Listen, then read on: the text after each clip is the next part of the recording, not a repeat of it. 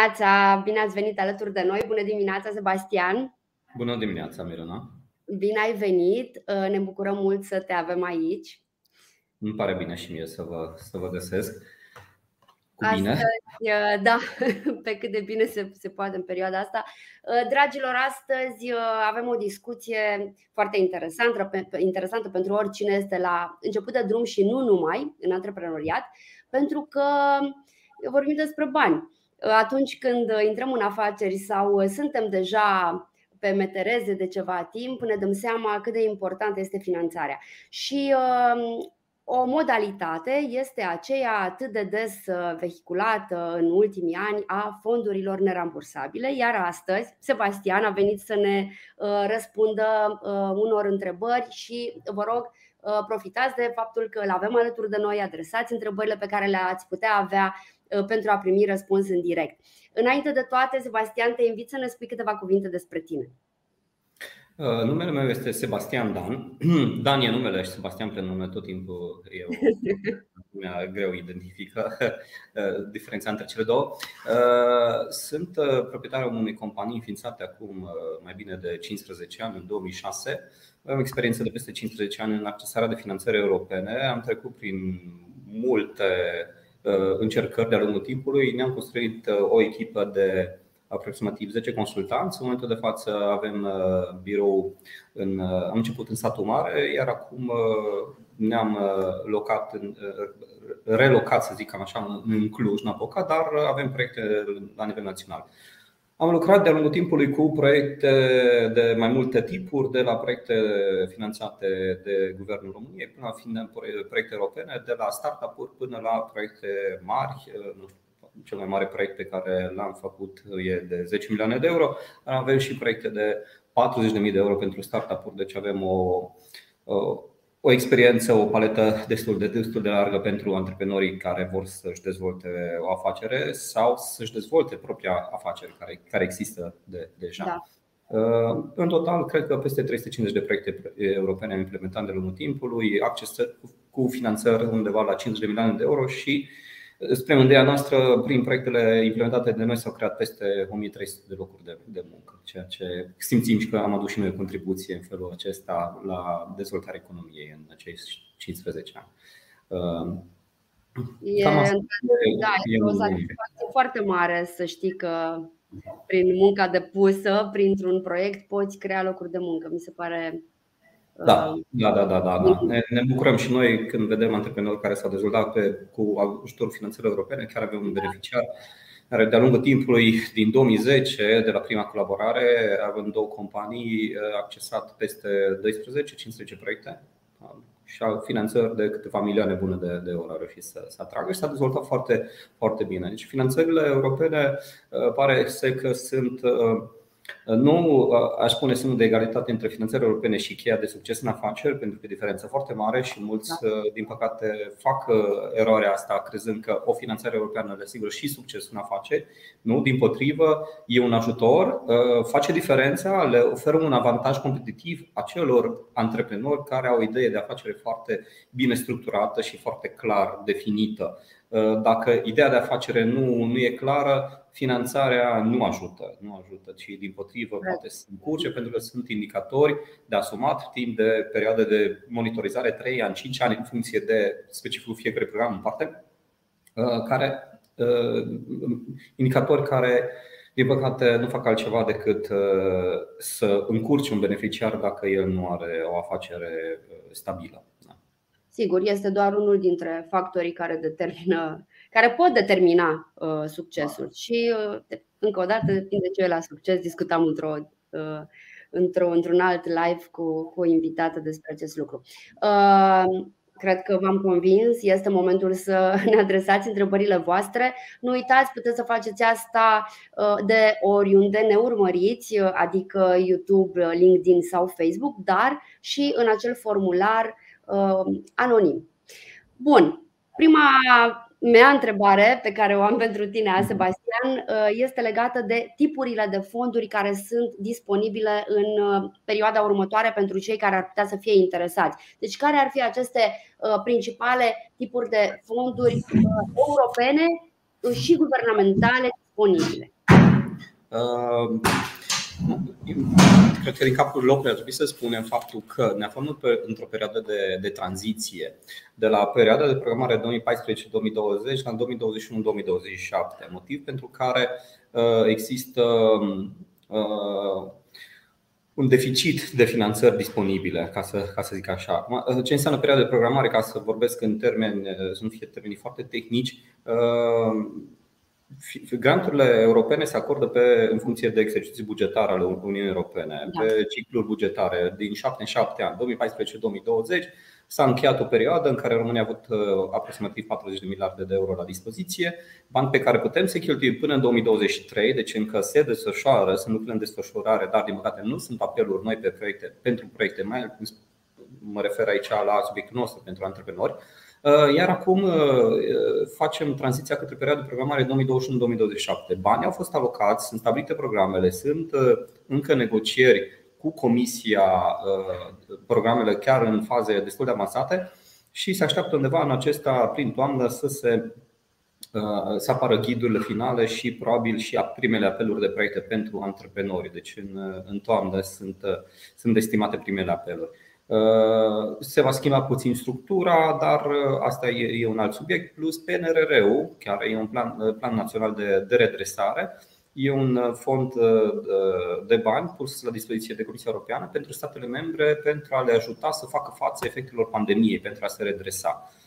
Dar aici, în PNRR, avem 29 de miliarde de euro disponibili de atras, 15 miliarde granturi și 14 miliarde credite care vor fi rambursate din 2035 încolo. Iar pe perioada de tranziție 2021-2027, România are la dispoziție 40 de miliarde. Ei, din aproape 80 de miliarde uh, sunt diverse programe pentru IMM-uri care pot fi, pot fi accesate. Acum, concret, uh, granturi disponibile în momentul de față e acțiunea 411, poate ați auzit de măsura asta care uh, a apărut și în presă foarte multe controverse legate de, de această măsură, pentru că a fost lansată inițial uh, măsura 3 anul trecut, în 2021, în ianuarie, s-a, decembrie 2020, ianuarie 2021, s-a anulat măsura, s-a reluat sub forma acțiunii 411 cu scopul de a ajuta firmele afectate de pandemie pentru a se redresa. Deci ăsta e obiectivul măsurii 411. Măsura fi trebuit să se lanseze 21 martie, dar din păcate s-a modificat ghidul și așteptăm o, o, o apariția unei, uh, unei alte versiuni de ghid, da. versiune probabil uh, spre finalul lunii aprilie și dacă lucrurile vor merge așa cum se declară la nivel uh, guvernamental, probabil că pe final de aprilie, început de mai, vom avea un apel de proiecte pe măsura asta. Acum, acțiunea 4.1 se adresează strict firmelor afectate de pandemie. Singurul criteriu prin care o firmă e, e definită ca fiind afectată de pandemie sau nu e criteriul scăderii cifrei de afaceri în anul 2020, anul de pandemie, și uh, versus anul 2019. Dacă avem o scădere minim 5%, acea firmă este, este eligibilă. Din păcate, aici avem un program cu un buget uh, uh, destul de. Un, un buget care, chiar dacă e mare, nu, nu e îndestulător pentru cât, cât de mulți aplicanți sunt. Da? Avem un buget de 365 de milioane de euro, se poate accesa până într-un milion de euro cu 95%. Suma e plafonată în funcție de cifra de afaceri, nu mai mult de 5 ori cifra, valoarea cifrei de afaceri.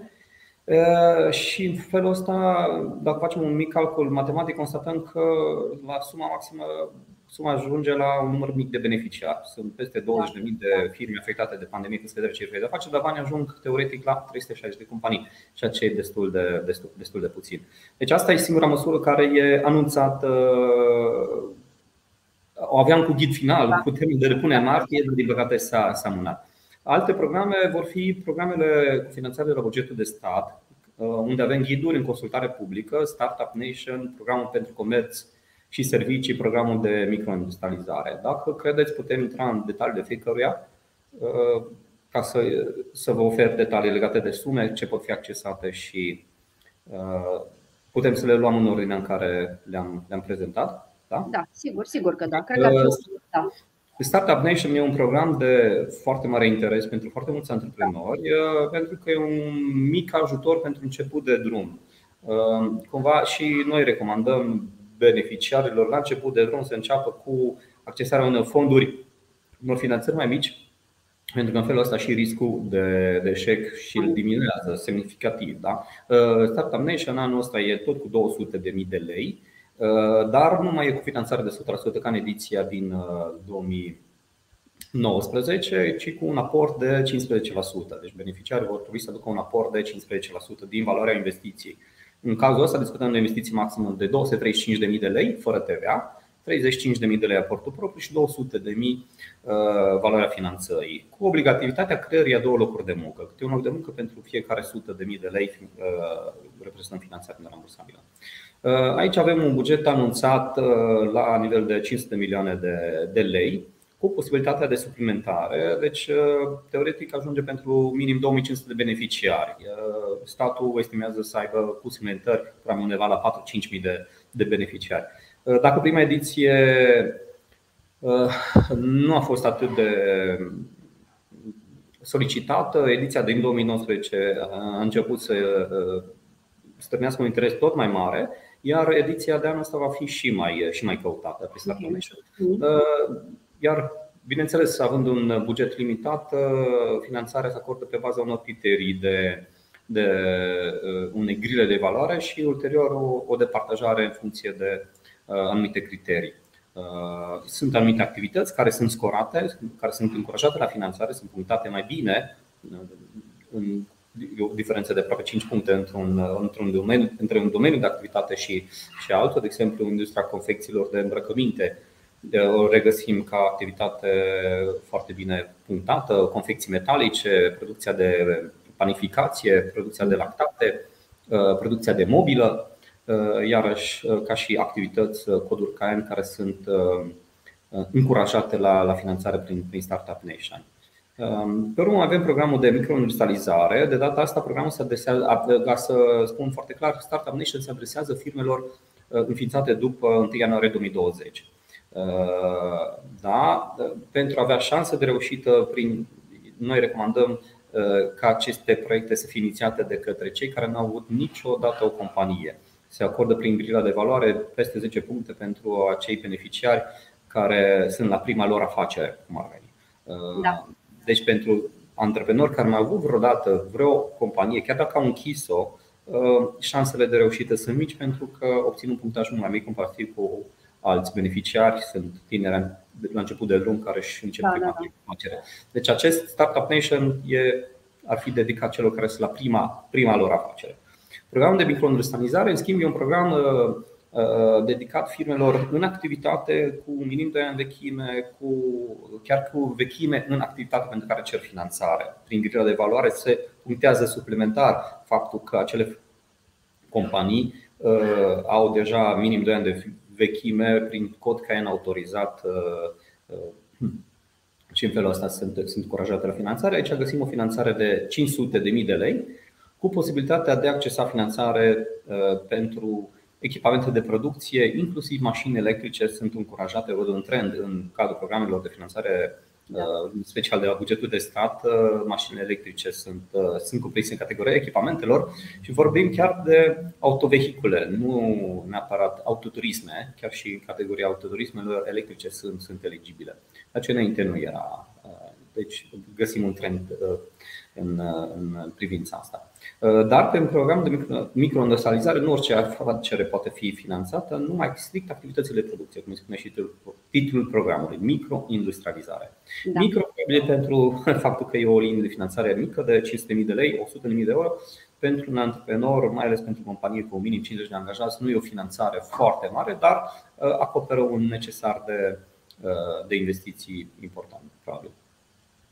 Uh, uite, ne întreabă Nicoleta dacă ai, cred că i-ai răspuns uh, deja, dar uh, Nicoleta ne urmărește pe Facebook. Ce linii de finanțare sunt deschise și care sunt um, prognozate pentru anul acesta pentru micro-întreprinderi? Da, în primul rând, micro-întreprinderile uh, sunt definite ca acele companii care au până în maxim 9 angajați sau maxim 2 milioane de euro cifre de afaceri. Ehm, granturile europene ehm, în sesiunea anterioară au fost împărțite în două categorii. Pentru micro-întreprinderi era axa POR 2.1 finanțare până în 200.000 de euro cu 90% finanțare și Axapor 2.2 care se adresa IMM-urilor însemnând companii între 9 și 250 de angajați. Deci pentru micro-întreprindere în acesta găsim programul de microindustrializare și al doilea programul de comerț și servicii. Deci dacă pe programul de microindustrializare pot accesa finanțare doar firmele care fac producție, Aici găsim ca și eligibile toate companiile din categoria IMM până în 250 de angajați, de la un angajat până la 250, deși micro-întreprinderile. În cadrul programului de comerț și servicii găsim companii care acționează în domeniul comerțului sau prestărilor de servicii și tot așa micro-întreprinderi sau întreprinderi mici și mijlocii. Cam astea sunt liniile de finanțare disponibile. În rest, într-adevăr, sunt programe și o micro-întreprindere poate accesa prin PNR, de exemplu, e un program pentru finanțarea de uh, panouri fotovoltaice, instalare de panouri fotovoltaice, dar aici discutăm de capacități de instalare destul de, destul de mari, între 400 de kW și maxim uh, și 1 MW. Uh, sunt investiții mari, iar pentru micro cred că e un, e un efort da. Destul, destul de mare, mai ales că trebuie să intre pe piața, piața energiei. Dar pentru micro în activitate mai găsim în schimb, o altă linie de finanțare, dacă tot am deschis tema uh, energie regenerabile, um, energie regenerabilă care uh, devine un subiect foarte interesant, nu neapărat interesant, e o, uh, o necesitate pentru foarte mulți beneficiari în condițiile creșterii semnificative a costurilor cu, cu energia. Uh, și, uh, în schimb, cei care nu vor să facă producție de energie și să o și exporte în sistemul energetic național pentru prosumatori, uh, se va lansa, noi sperăm cât de repede, probabil că în aprilie, dacă nu în mai, un program finanțat tot de la bugetul de stat, Electrica, se numește cu finanțare de maxim 100.000 de euro pentru consumatori până în 200 de, de, de kW. Finanțarea aici, de data asta, e finanțarea integrală. Aici finanțarea se acordă în funcție de consumul estimat, consumul existent al acelei companii, deci numai pentru companii, inclusiv micro-întreprinderi aflate în activitate, în funcție de media consumului de energie pe ultimele 12 luni. Se stabilește suma pe care acea companie poate să o, să o acceseze. 50, 70, 80, 30 de mii de euro în funcție de, de consum. Cum spuneam, finanțarea integrală pentru a-și instala panouri fotovoltaice. Mulțumesc frumos pentru, pentru răspuns. Adrian uh, ne întreabă, ne urmărește tot pe Facebook, uh, ce orizont de timp estimați pentru concretizarea programului Startup Nation? Uh, estimarea, se bazează, estimarea mea se bazează strict pe experiența sesiunilor anterioare, sesiunea din Sigur, 2019 da. și cea din 2017, când după apariția ghidului consultativ, ghidul consultativ îl avem de 3 săptămâni aproximativ, Uh, două, maxim trei luni deja apare ghidul final și încep depunerile. După apariția ghidului final, cam în două săptămâni, maxim 30 de zile, uh, deja proiectele se pot depune. Deci noi recomandăm deja beneficiarii să înceapă să-și pregătească proiectele, pentru că un proiect bine de pregătit uh, asigură o mare parte din, din, din succesul acestui proiect. Deci dacă îi să calculăm undeva prin iunie, iulie, cred că ar trebui să, să se lanseze programul. Dar cu un termen de depunere cam de două săptămâni e perioada de depunere a proiectelor. Uh-huh. Două săptămâni și posibil 30 de zile, dar nu, nu, nu cred să fie mai mult. Am înțeles. Mulțumesc frumos pentru cei care ați uh, ajuns aici mai târziu. Uh, puteți să ne adresați întrebările pe care le-ați putea avea legate de uh, finanțări de astfel de fonduri nerambursabile. Sebastian este aici să ne ajute să obținem răspunsurile. Um, corecte. Eu, uh, următoarea întrebare pe care o am pentru tine uh, este legată de uh, eligibilitate. Care sunt acele condiții de eligibilitate pentru a accesa fonduri europene în acest moment sau um, Altfel spus, care sunt industriile acelea care au cel mai mari șanse de câștig? Pentru că știu că de la toate aceste, fiecare din aceste perioade care este stabilită, cumva are o anumită direcție, tinde spre anumite, spre a, spre a împinge cumva economia, industria într-o anumită zonă, corect? Și voiam da. să discutăm puțin acest lucru. În primul rând, cred că ar trebui să pornim cu o definiție a termenului de deci eligibilitatea uh, diferă de la un da. program de finanțare la altul. Uh, fiecare program de finanțare uh, urmărește un anumit obiectiv. Cum spuneam, acțiunea 4.1 de care vorbise mai devreme, care ar fi trebuit să se lanseze în uh, martie, viza ca și obiectiv principal redresarea companiilor afectate de pandemie. Atunci, în condițiile astea, criteriul principal de eligibilitate se referea la scăderea cifrei de afaceri. Deci sunt eligibile numai acele companii care au avut o scădere a cifrei de afaceri în 2020 față de 2019 de minim 5%.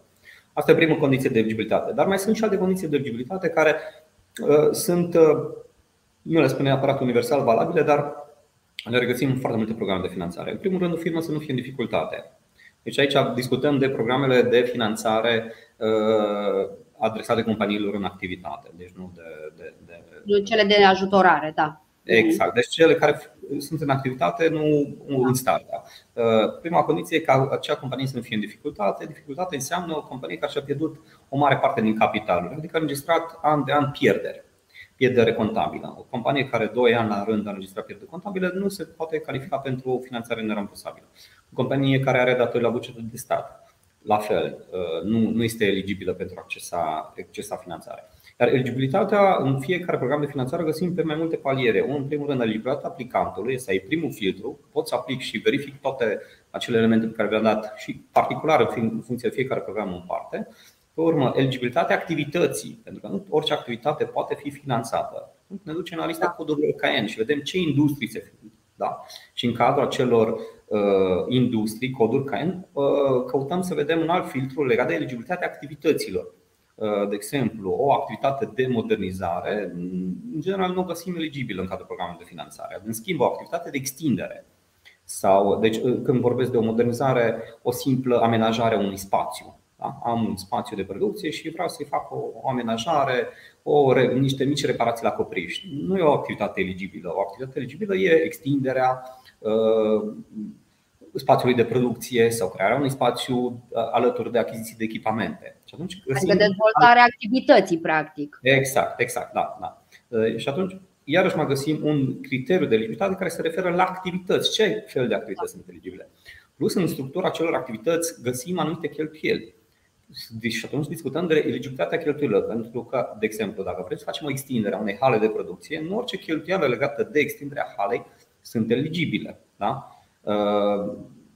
Uh, sau nu orice fel de echipament. Poți cumperi echipamente, dar nu toate categoriile de echipamente sunt eligibile. Autoturismele, în general, nu sunt, achizi, nu sunt uh, uh, cheltuieli eligibile. TVA-ul nu e o cheltuială eligibilă.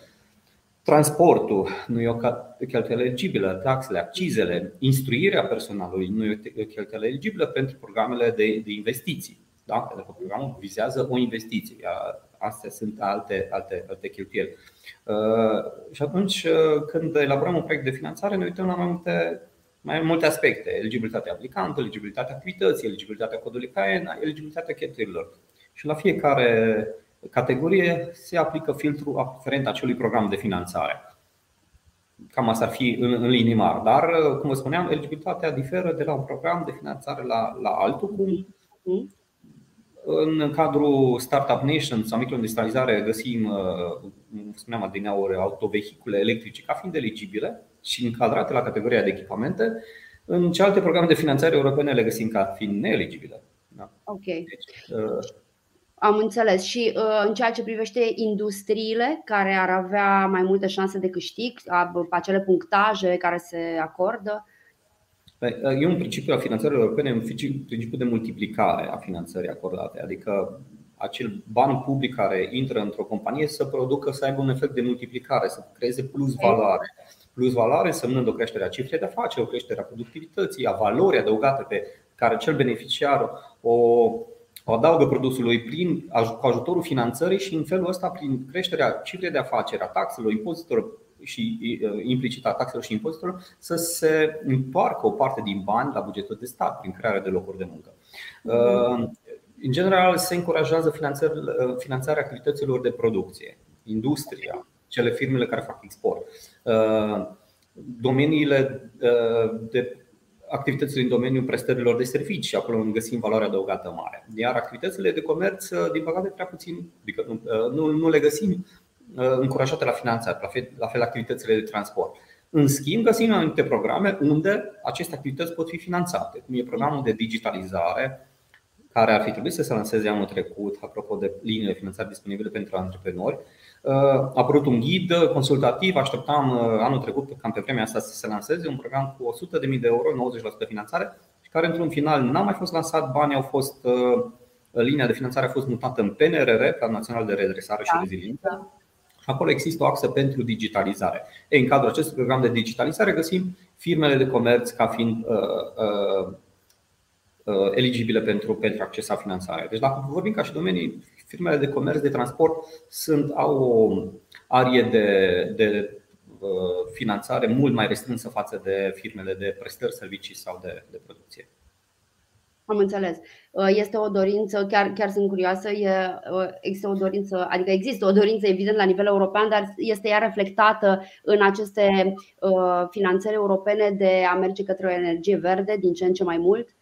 Da, în baza Green Deal e un acord semnat la nivelul Comisiei Europene. Toate statele membre au semnat un acord definit Green Deal, în baza căruia toate statele membre trebuie să ia măsuri concrete pentru a reduce pentru măsuri concrete pentru protecția mediului. În baza acestui Green Deal regăsim măsuri legate de investiții în energie verde în toate programele de finanțare. Ultima măsură de finanțare prin uh, investiții în mediul rural a fost o măsură, măsura 6.4 anul trecut, în, în octombrie. Uh, e un criteriu, un criteriu de valoare era, uh, se referea strict la investiții în producerea de energie regenerabilă. La fel, această măsură o regăsim în acțiunea aceasta 411 de care vorbeam pentru firmele afectate de pandemie. Aici chiar cu o pondere mai mare în grila de valoare, 40 de puncte pentru cele companii care investesc minim 90% din investiția din program în Uh, măsuri de protecție a mediului, în echipamente care au impact asupra, asupra mediului. Uh, da. Deci, uh, tema asta o să găsim în toate programele de finanțare pentru perioada 2021-2027, fiind încurajată și punctate suplimentar acele proiecte, chiar în unele cazuri impuse un anumit, da. un anumit okay. procent. Da. Um, mulțumesc frumos. Uh, voiam să uh, mai lămurim cumva un aspect, pentru că uh, există cumva poate o, o iluzie că atunci când auzim fonduri nerambursabile, asta înseamnă că eu uh, cer niște bani, să dau banii și uh, eu nu trebuie să dau înapoi niciun ban și aia e. Uh, cât de adevărată este, cât de falsă este, cât de adevărată, cât de falsă, care este de fapt costul real pentru o companie atunci când accesează fonduri nerambursabile? Uh Majoritatea programelor de finanțare impun un aport propriu al beneficiarului în proiectul de finanțare pe care de obicei proiect de, de investiții pe care îl, îl inițiază. Aportul propriu diferă de la companie la companie, de la, regiune de, finan- de la o regiune de dezvoltare la alta. Deci am găsit un aport propriu de la 10% cu programe de digitalizare până la 50% la alte programe de investiții sau chiar în regiunea de vest unde aportul propriu poate să ajungă la 55% pentru proiecte de, de investiții. Deci, uh, pe, și pentru o bună gestiune a banului public e un principiu ca beneficiarul să vină cu un aport propriu, pentru că atunci e mult mai atent la uh, cheltui, cheltuielile pe care le face, la da. selecția echipamentelor să fie cât mai bune, cât mai uh, productive, să aibă un cost, un, un preț cât mai bun al acelui echipament în momentul în care și el are un aport. Cu cât aportul e mai mare, cu atât beneficiarul e interesat ca acea investiție să fie cât mai, cât mai eficientă. Din potrivă, acolo unde finanțările au fost integrale, pe Startup Nation s-au făcut achiziții fără să, ca beneficiarul să fie foarte interesat de uh, eficiența acelei investiții pe care, pe care o face. Și aici mă refer de la preț până la pur și simplu la echipamentul în sine. Sau dar, uh, apropo de costuri, sunt, uh, nu le-aș defini neapărat ca și costuri, cât obligații, pentru că orice program de finanțare implică semnarea unui contract de finanțare. Un contract implică două părți. Cel care dă, uh, acordă finanțarea și beneficiarul care primește banii în schimbul unor, unor obligații pe care și le asumă pe perioada de implementare, la finalul perioade de implementare, care poate dura între 1 și 3 ani, depinde de tipul de program, va trebui să dovedească realizarea anumitor indicatori. Dacă nu, posibil la ultima cerere de rambursare să restituie banii. Uh, deci, de acolo, după ce s-a încheiat proiectul, după perioada de implementare, un an, 2, 3, intervine perioada de monitorizare în care beneficiarul e obligat ca minim 3 ani de zile să mențină anumiți, să realizeze anumit indicator sau să mențină anumite locuri de muncă sau să o cifră de afaceri. Iar dacă nu realizează la fel, sunt anumite repercursiuni. Deci, dacă credeți, așa se pot fi definite ca și, ca și costuri, dar dacă afacerea e bine structurată și investiția, indicatorul respectiv se realizează fără probleme. Și în ceea ce privește cheltuielile la care trebuie să se aștepte un antreprenor atunci când accesează aceste fonduri? La ce vă referiți cheltuieli? La cheltuieli de consultanță?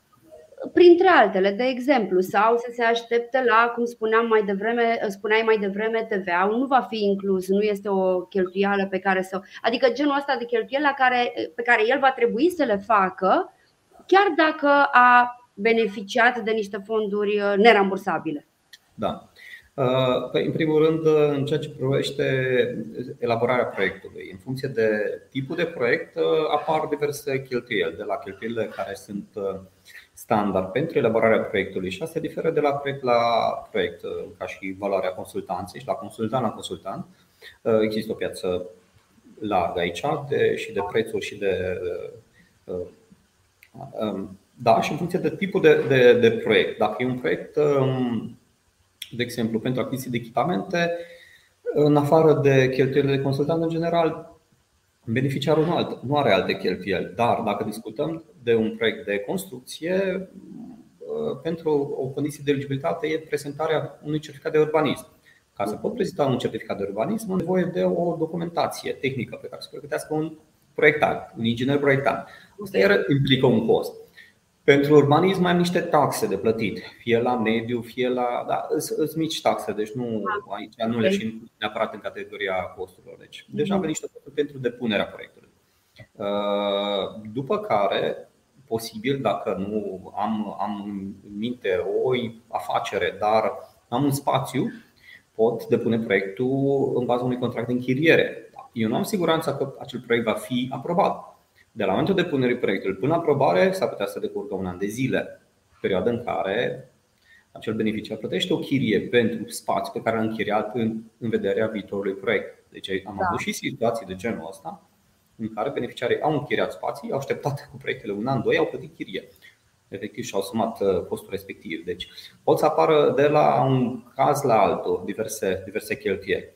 Uh, iar cheltuieli în plus pe care mai apar, apar în implementare. TVA-ul. TVA-ul e o taxă care uh, se deduce prin, dacă intrăm în uh, detalii legate de contabile, se plătește după care se se deduce în da. decontul lunii aferente, dar într-adevăr e, un, e, un, e o cheltuială pe care trebuie să o genereze. În schimb, poate să facă achiziție intracomunitară. Uh, situație în care beneficiarul respectiv nu mai achită TVA, o primește factura fără TVA. Da. De, uh, cash flow-ul, sigur, da. Da, da, da. da. da. Uh, și cum vă spuneam, sunt cheltuieli care apar pe parcursul implementării și care trebuie beneficiarul vine să le aibă de la bun început în vedere. De exemplu, dacă cumpăr un echipament, am cheltuieli de transport acelui echipament. Eu trebuie să le am în vedere când fac proiectul, să văd cât mă costă acel echipament, da, da, da să-l, să livrez. Am avut situația pe urmă cheltuieli cu amenajarea spațiului. Am avut situația unui proiect. Într-adevăr, era, vorbeam de un echipament foarte, foarte mare, un CNC de 5 axe de 1.200.000 de euro uh, și beneficiarul uh, a trebuit să facă o amenajare a unei fundații în hala de producție uh, de, cred că a făcut o investiție de 200.000 de euro să aibă spațiu unde să pună, pentru că necesita fundații speciale, având o precizie garantată de producător, uh, orice vibrație afecta performanța echipamentului. Și atunci producătorul a spus, în hală va trebui să sapi o fundație de 5 metri pe 5 metri cu o anumită structură a betonului și abia după aceea poți să-ți livrezi echipamentul, altfel eu nu pot să-ți garantez precizia acelui echipament și nu-ți mai livrez. Da, beneficiarul, dacă nu a avut în vedere costul asta, a apărut un cost suplimentar pe parcursul implementării proiectului. Da, da, da. Deci, de la caz la caz, putem să găsim diverse, diverse, diverse cheltuieli. Uh-huh. Să pot să apară. Um... Nu de uh, cursul valutar aici, ca să vorbim de, de cheltuieli, pentru că majoritatea contractelor de finanțare se încheie în lei. Uh, timpul scurs de la momentul depunerii proiectului până la momentul semnării contractului de finanțare e de o regulă între 6 luni și un an. După ce am semnat contractul de finanțare, mulți deja se cred cu banii în buzunar și cu echipamentul livrat. Nu. dacă discutăm mai ales de proiecte mari, timpul de execuție a unui echipament poate să dureze 8 luni. Până fac procedura de achiziție, care durează și acolo 30 de zile, până se semnează contractul de uh, furnizare, mai durează, să zicem, încă o, o lună, două luni au trecut de la semnarea contractului finanțar, dacă toate decurg cum trebuie. Iar abia în 8 luni se livrează echipamentul, se acordă un avans și la final se plătește. Deci deja discutăm de perioadă de aproape 2 ani de la momentul când am pus cererea de finanțare și când îl plătesc. Iar eu când vin la decontare, dacă e un contract extern și în euro, și am văzut euro cât de mult a crescut acum, da, chiar da. mă uitam zilele anterioare, din 2018 până în prezent, de la 4,6 cursa a crescut la 5. Deci, uh, mai ales la o sumă mare, o diferență de doi bani se simte, da? Și atunci pot să apară și cheltuieli de, difer- de, de diferențe de curs, de curs valutar sau pur și simplu să nu mai găsim acea tehnologie pe care noi am prevăzut în proiect, ci o tehnologie avansată care e mai scumpă. Și atunci și prețul echipamentului să fie mai mare. Deci, de la caz la caz pot să apară și cheltuieli. Deci, e bine să-și antreprenorul când inițiază un proiect să fie conștient de toate costurile pe care ar putea să le aibă în vedere. Noi, ca și consultanți, din experiența pe care am avut, o avem și din uh, spețele pe care am avut uh, de-a lungul timpului, le, le pun în vedere aceste aspecte beneficiarului. Ai grijă, vezi că ai o marjă de cu diferență de cost valutar, se, se în calcul uh, termenul de livrare, condițiile și toate lucrurile astea care pot să, să-i crească într-un final prețul costul proiectului. Da, practic este uh, absolut necesară o analiză a speței respective, să vedem exact la ce să se aștepte și să da. eliminăm surprizele pe cât posibil. Exact. Sebastian, mai am uh, câteva întrebări uh, primite din partea celor care ne urmăresc. Mulțumim foarte mult și uh, mai aveți încă timp. Lăsați-ne întrebările voastre ori în formularul cu întrebări anonime, ori pe canalele pe care ne urmăriți. Adrian ne întreabă, vor fi eligibile francizele? Uh, dacă bine țin minte, prin Startup Nation e, e eligibilă și partea de achiziție de, de franciză. Uh-huh. Okay. Depinde de și de valoarea francizei, pentru că dacă ne uităm la valoarea uh, programului de finanțare, din uh, valoarea finanțării prin programul Startup Nation, 200.000 de lei, e o sumă foarte mică pentru o franciză serioasă. Dacă cheltui, nu știu, 100.000 de lei din cei 200.000 în franciză, mai rămân 100.000 de lei de cheltuit pentru echipamente și nu știu dacă e suficient pentru a putea dezvolta o afacere cu, cu suma, cu suma asta. Mm-hmm. Și chiar dacă sunt cheltuieli prinse în, startup, în programul Startup Nation, în alte programe de finanțare, nu am văzut uh, posibilitatea achiziției de, de franșize. E, e o sumă destul de, destul de mică cu care poți să dezvolți o afacere pe baza unei francize. Ok, mulțumim. Câteva întrebări anonime. Cineva uh, spune, am un cabinet de tehnică dentară. Există vreo axă de finanțare pentru acest domeniu? Uh, da, discutăm de programul Startup Nation, de găsim uh, activitățile de stomatologie printre activitățile cel mai bine punctate. Iar o sumă de 200.000 de lei, cred că se poate dezvolta un un cabinet stomatologic destul de se poate pune. Dacă nu e, dacă e înființată înainte de 2020? Uh, cabinetul de tehnică dentară rămâne de văzut. Dacă firma a fost înființată după ianuarie 2020, poate aplica. Da. Dacă nu, atunci nu poate aplica pe Startup Nation. Dacă e un cabinet medical individual, nu știu ce formă de organizare are, uh, atunci poate să înființeze companie. Pentru că prin Startup Nation pot lua finanțare numai societățile comerciale. PFA-urile, II, întreprinderile individuale, deci persoanele fizice autorizate, întreprinderile individuale, cabinetele medicale nu pot accesa finanțare prin Startup Nation, programul de comerț, servicii sau alte programe europene. Am înțeles, foarte util uh, acest detaliu. O, întrebare, uh, o altă întrebare anonimă, care sunt principalii inamici ai românilor în a absorbi mai multe fonduri europene? Care este bottleneck-ul? Nu știu dacă există inamici.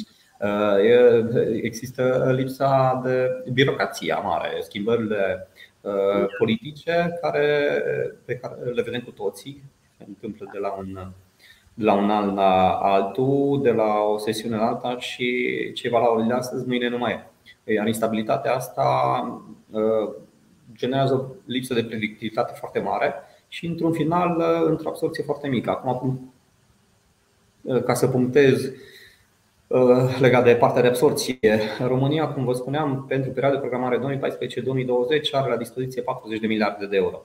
Acești uh, bani trebuie cheltuiți până în 31 decembrie 2023. Ce nu cheltuiem, banii, uh, ce nu, ce nu se cheltuie, se, se restituie Comisiei Europene. Cele 40 de miliarde sunt alocate pe 8 programe, dar nu, nu știu exact numărul lor, de mari de finanțare. Programul operațional regional, programul de transport, programul de, uh, de mediu, programul de competitivitate, capital uman și așa mai departe. Prin POR, programul operațional regional, sunt alocați 8 miliarde de euro. În ianuarie anul acesta era o absorție de 49%. De 49%.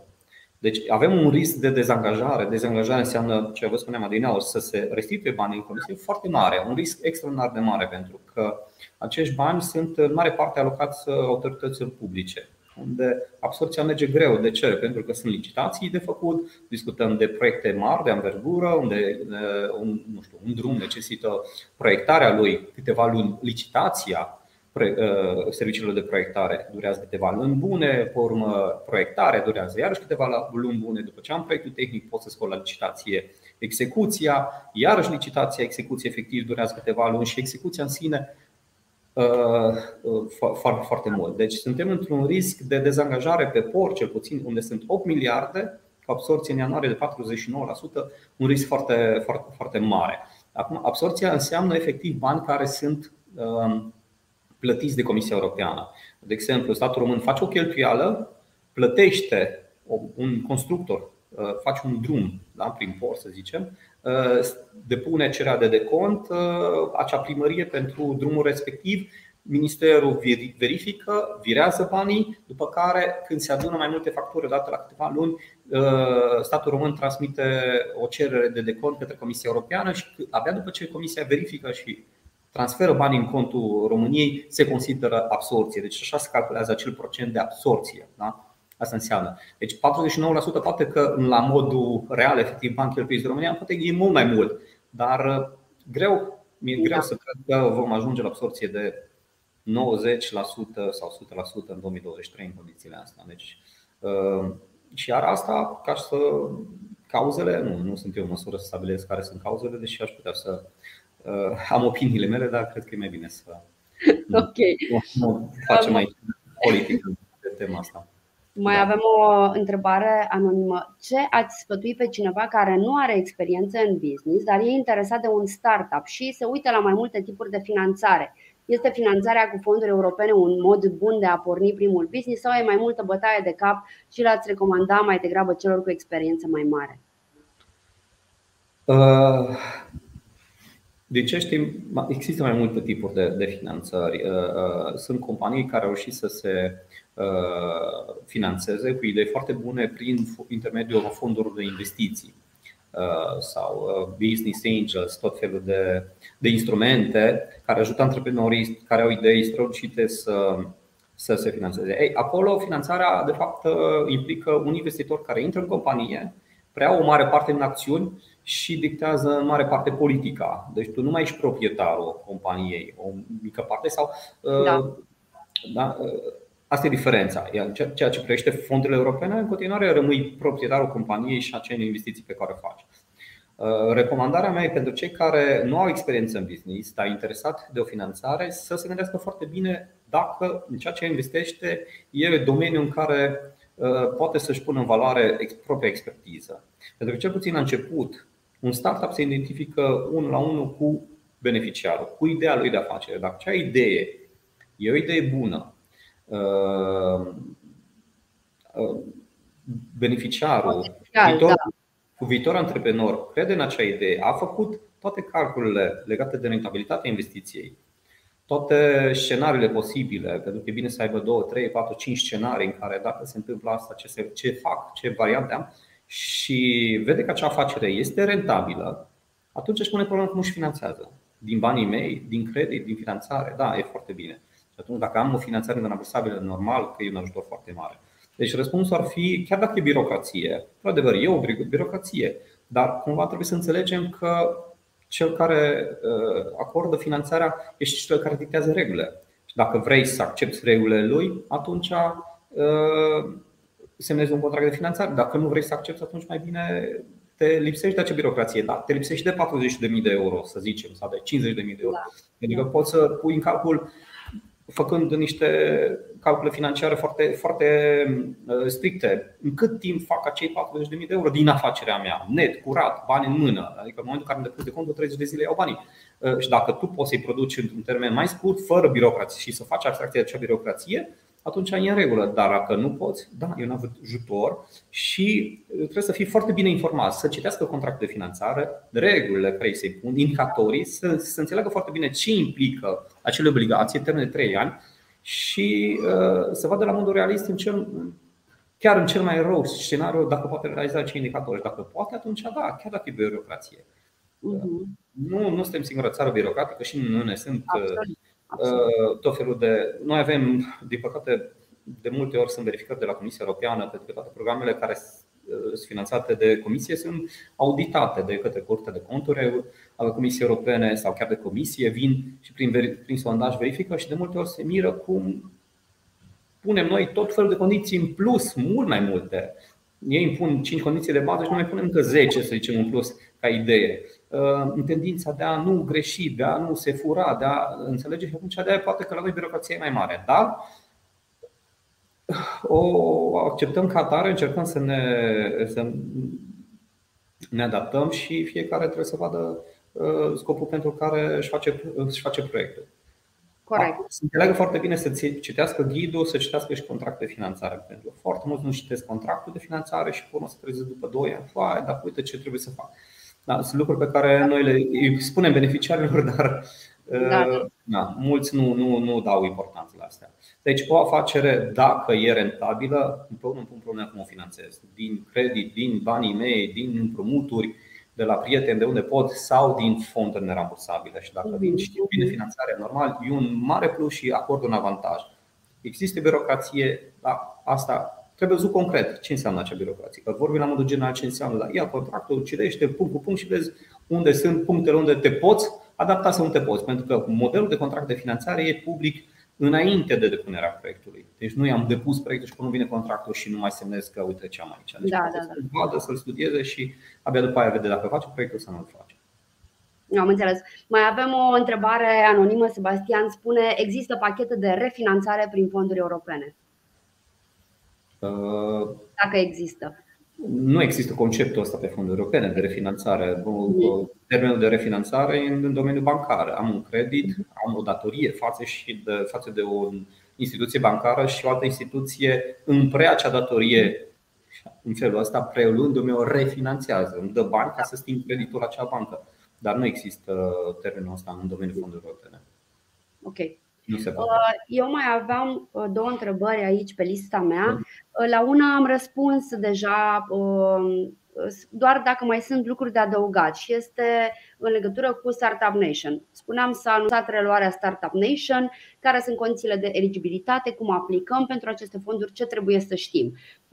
Noi am vorbit deja despre Startup Nation. Este ceva ce am omis, ce ai vrea să adaugi, poate, ceva util? Uh, ceva util, în primul rând, uh, structura investiției e foarte importantă pentru că cei care pornesc, mai ales la început de drum, e foarte greu să, să știe un antreprenor cu vechime. Știe foarte clar, am nevoie de, am ajuns în punctul, în ultimii 5 ani am dezvoltat până aici, iar concurența a investit într-un anumit tip de echipament. Ca să ajung din urmă concurența, am nevoie de un CNC în trei axe, cu o mișcare rotativă, deci e foarte specifică investiția. Știe foarte clar ce are nevoie. Un beneficiar da. de drum care nu are experiență în business um, își stabilește structura bugetului investiției. Asta e partea cea mai importantă din, din, din orice proiect de finanțare. Bugetul, concret. În ce vreau să cheltui banii? Două, vreau să fac o firmă de, firmă de uh, arhitectură, vreau să-și cumpere două 5 computere, un uh, AutoCAD, un soft de, de proiectare și uh, știi, da, asta e bugetul investiției. Ei, când da. pornesc la drum, mai ales dacă sunt, nu am experiență în afacere și e prima afacere, uh, părerea mea că acel buget de investiții să-l analizeze foarte, cu foarte mare atenție, să înceapă din timp să ceară sfaturi de la oameni din acel domeniu, din multe alte domenii, să întrebe cât de mult poate, pentru că odată structurată o investiție nu mai poate fi schimbată, mai ales pe Startup Nation. Acea investiție, cum e, așa trebuie implementată. Adică dacă am pus un CNC și mi-am dat seama că de fapt acel echipament nu mi-e util. Când încep să investesc, aș avut nevoie de altceva, nu mai pot să schimb. Da? Așa rămâne. Și da, nici da. nu poți să dai înapoi, să zici fac o parte din proiect și la asta renunț. Nu. Trebuie implementat proiectul exact așa cum e, cum e scris. Toate elementele de investiții care sunt prevăzute acolo. Uh, deci, eu zic că acolo trebuie acordată cea mai mare, cea mai mare atenție la partea asta de structura investiției. Am înțeles. Ok. Um, foarte bine de știut acest lucru și voiam să te mai întreb ceva. Aceasta este ultima mea întrebare. Dacă mai aveți voi uh, vreuna, vă rog să o adresați acum, pentru că apoi ne vom uh, pregăti ușor, ușor să încheiem discuția. Uh, practic era o întrebare cumva generică ce încheie discuția noastră de astăzi. Și aceasta este cum i-ai sfătuit tu pe antreprenorii din România să, uh, care își doresc să acceseze astfel de fonduri să procedeze? Care ar fi acei pași de urmat? Sau, uh, altfel spus, ce să facă neapărat? Unde să fie foarte atenți? Ce să nu le scape din, uh, din vedere?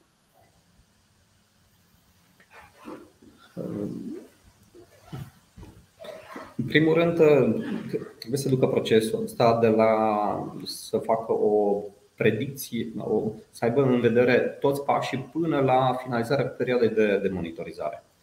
Uh, pentru că dacă nu am un aspect, toate, dar nu am în vedere toate aspectele, de la elaborarea proiectului, cu toate costurile aferente, cu cheltuielile legate de care pot să facă pe parcurs, cum am minteam adineau, da? cheltuieli legate de transport sau da. alte cheltuieli care pot să apară pur și simplu în plus, față de, cum vă dădeam exemplu acelui echipament care necesita investiții suplimentare în hală de aproximativ 200.000 de, de euro. Și dacă da. nu ai în vedere acea cheltuială, s-ar putea să te trezești că ai plătit avansul echipament și uh, tu nu mai ai bani să faci restul investiției, dar uh, nici nu ți se livrează echipamentul, ai și luat o parte din, din avans, că se poate conta și parte din avansul, trebuie să și restitui banii și cumva uh, ajungi într-un blocaj care poate să-ți afecteze inclusiv uh, să ducă firma la faliment. Au fost situații în care firmele și-au asumat un indicator doar că dă bine pe hârtie, nefiind conștienți ce înseamnă asta, cu locuri de muncă asumate 20-30, crearea de 20 de locuri de muncă, 30 de locuri de muncă și în implementare au avut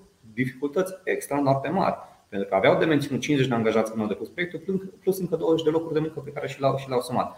Uh, beneficiarul de care vă, vă spuneam adineauri cu investiția aceea uh, s-a dus în fabrică, a văzut două, trei fabrici, a văzut cum funcționează acel echipament, uh, a înțeles toate costurile și după aia a mers mai departe. Bine, asta nu înseamnă că fiecare antreprenor, cât e de micuț, trebuie să meargă în fabrici și să vadă ce înseamnă chestia asta. Dar să analizeze, cum spuneam adineori, acolo e cea mai mare parte, cea, cea mai important, pentru că acea da. investiție se ducă plus valoare, cum spuneam, foarte mulți beneficiari pun uh, semn de egalitate între finanțare și uh, bani pe care i-ai în buzunar sau te-ai îmbogățit. Nu. Finanțarea e doar un, uh, un instrument prin care eu îmi finanțez o idee bună de afacere, care, în primul rând, trebuie să o validez eu, ca și antreprenor, că e validă, e rentabilă, e profitabilă, indiferent de ce se întâmplă. Da? Și după aceea îmi pun problema cum o finanțez, cu ce bani.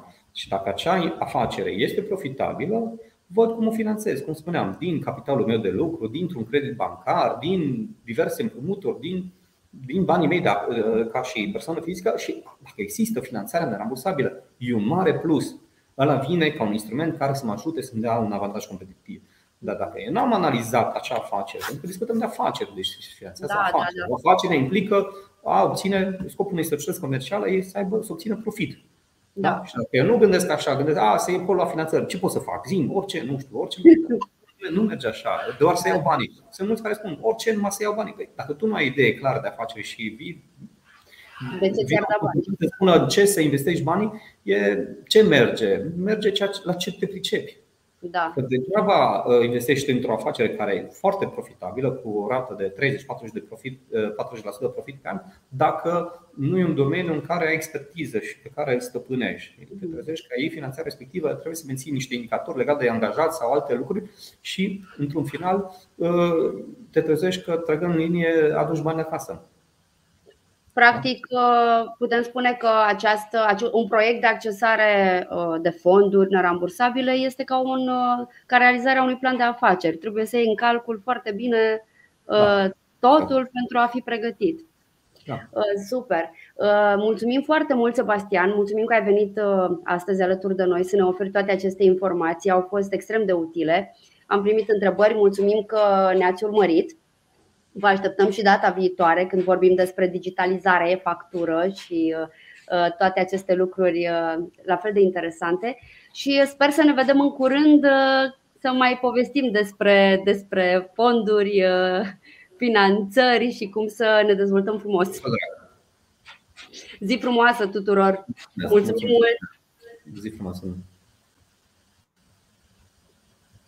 Thank you